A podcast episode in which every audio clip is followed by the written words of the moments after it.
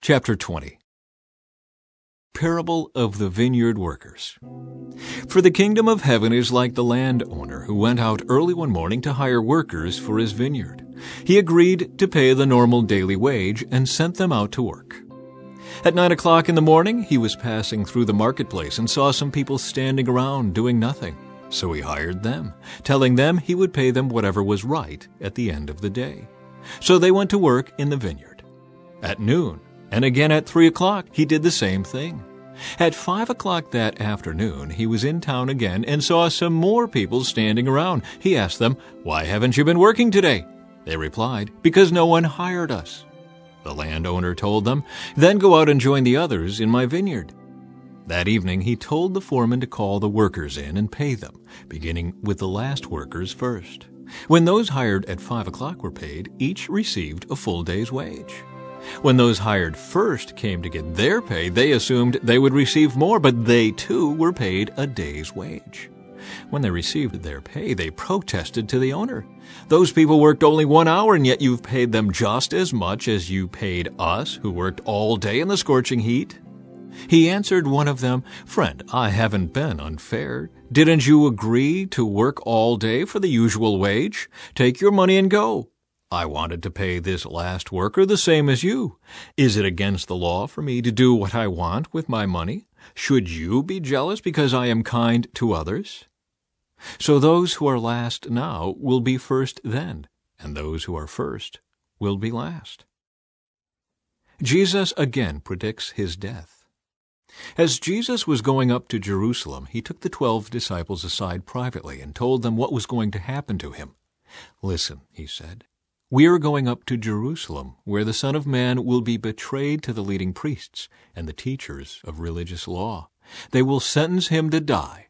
Then they will hand him over to the Romans to be mocked, flogged with a whip, and crucified. But on the third day he will be raised from the dead. Jesus teaches about serving others. Then the mother of James and John, the sons of Zebedee, came to Jesus with her sons. She knelt respectfully to ask a favor. What is your request? he asked. She replied, In your kingdom, please let my two sons sit in places of honor next to you, one on your right and the other on your left. But Jesus answered by saying to them, You don't know what you are asking. Are you able to drink from the bitter cup of suffering I am about to drink? Oh, yes, They replied. we are able. Jesus told them, You will indeed drink from my bitter cup, but I have no right to say who will sit on my right or my left. My Father has prepared those places for the ones he has chosen. When the ten other disciples heard what James and John had asked, they were indignant. But Jesus called them together and said, You know that the rulers in this world lord it over their people, and officials flaunt their authority over those under them. But among you it will be different. Whoever wants to be a leader among you must be your servant, and whoever wants to be first among you must become your slave. For even the Son of Man came not to be served, but to serve others, and to give his life as a ransom for many. Jesus heals two blind men. As Jesus and the disciples left the town of Jericho, a large crowd followed behind. Two blind men were sitting beside the road. When they heard that Jesus was coming that way, they began shouting, Lord, Son of David, have mercy on us. Be quiet, the crowd yelled at them. But they only shouted louder, Lord, Son of David, have mercy on us. When Jesus heard them, he stopped and called, What do you want me to do for you? Lord, they said, we want to see. Jesus felt sorry for them and touched their eyes. Instantly they could see. Then they followed him. Chapter 21 Jesus' triumphant entry. As Jesus and the disciples approached Jerusalem, they came to the town of Bethphage on the Mount of Olives. Jesus sent two of them on ahead. Go into the village over there, he said. As soon as you enter it, you will see a donkey tied there, with its colt beside it. Untie them and bring them to me. If anyone asks what you are doing, just say, The Lord needs them, and he will immediately let you take them.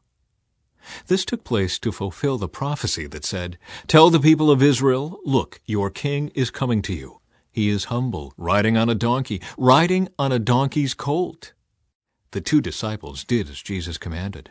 They brought the donkey and the colt to him, and threw their garments over the colt, and he sat on it. Most of the crowd spread their garments on the road ahead of him, and others cut branches from the trees and spread them on the road. Jesus was in the center of the procession, and the people all around him were shouting, Praise God for the Son of David! Blessings on the one who comes in the name of the Lord! Praise God in highest heaven! The entire city of Jerusalem was in an uproar as he entered. Who is this? they asked. And the crowds replied, It's Jesus, the prophet from Nazareth in Galilee. Jesus clears the temple. Jesus entered the temple and began to drive out all the people buying and selling animals for sacrifice. He knocked over the tables of the money changers and the chairs of those selling doves. He said to them, The scriptures declare my temple will be called a house of prayer, but you have turned it into a den of thieves. The blind and the lame came to him in the temple, and he healed them. The leading priests and the teachers of religious law saw these wonderful miracles and heard even the children in the temple shouting, Praise God for the Son of David! But the leaders were indignant. They asked Jesus, Do you hear what these children are saying? Yes, Jesus replied. Haven't you ever read the Scriptures? For they say, You have taught children and infants to give you praise. Then he returned to Bethany, where he stayed overnight. Jesus curses the fig tree. In the morning, as Jesus was returning to Jerusalem, he was hungry, and he noticed a fig tree beside the road. He went over to see if there were any figs, but there were only leaves. Then he said to it, May you never bear fruit again.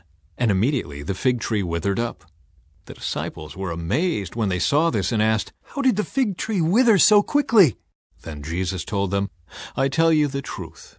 If you have faith and don't doubt, you can do things like this and much more. You can even say to this mountain, May you be lifted up and thrown into the sea, and it will happen.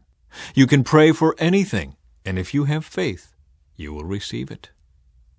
The authority of Jesus challenged. When Jesus returned to the temple and began teaching, the leading priests and elders came up to him. They demanded, By what authority are you doing all these things? Who gave you the right? I'll tell you by what authority I do these things if you answer one question, Jesus replied.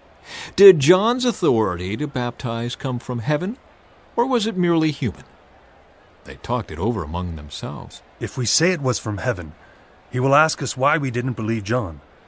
But if we say it was merely human, we'll be mobbed because the people believe John was a prophet. So they finally replied, We don't know. And Jesus responded, Then I won't tell you by what authority I do these things. Parable of the Two Sons. But what do you think about this? A man with two sons told the older boy, Son, go out and work in the vineyard today. The son answered, No, I won't go. But later he changed his mind and went anyway. Then the father told the other son, You go. And he said, Yes, sir, I will. But he didn't go. Which of the two obeyed his father? They replied, The first. Then Jesus explained his meaning. I tell you the truth. Corrupt tax collectors and prostitutes will get into the kingdom of God before you do. For John the Baptist came and showed you the right way to live, but you didn't believe him while tax collectors and prostitutes did. And even when you saw this happening, you refused to believe him and repent of your sins. Parable of the Evil Farmers. Now listen to another story. A certain landowner planted a vineyard, built a wall around it, dug a pit for pressing out the grape juice, and built a lookout tower. Then he leased the vineyard to tenant farmers and moved to another country. At the time of the grape harvest, he sent his servants to collect his share of the crop. But the farmers grabbed his servants, beat one, killed one, and stoned another. So the landowner sent a larger group of his servants to collect for him, but the results were the same. Finally, the owner sent his son, thinking, Surely they will respect my son. But when the tenant farmers saw his son coming, they said to one another, Here comes the heir to this estate. Come on, let's kill him and get the estate for ourselves. So they grabbed him, dragged him out of the vineyard, and murdered him. When the owner of the vineyard returns, Jesus asked, What do you think he will do to those farmers? The religious leaders replied, He will put the wicked men to a horrible death, and lease the vineyard to others who will give him his share of the crop after each harvest. Then Jesus asked them, Didn't you ever read this in the Scriptures? The stone that the builders rejected has now become the cornerstone. This is the Lord's doing, and it is wonderful to see. I tell you, the kingdom of God will be taken away from you and given to a nation that will produce the proper fruit.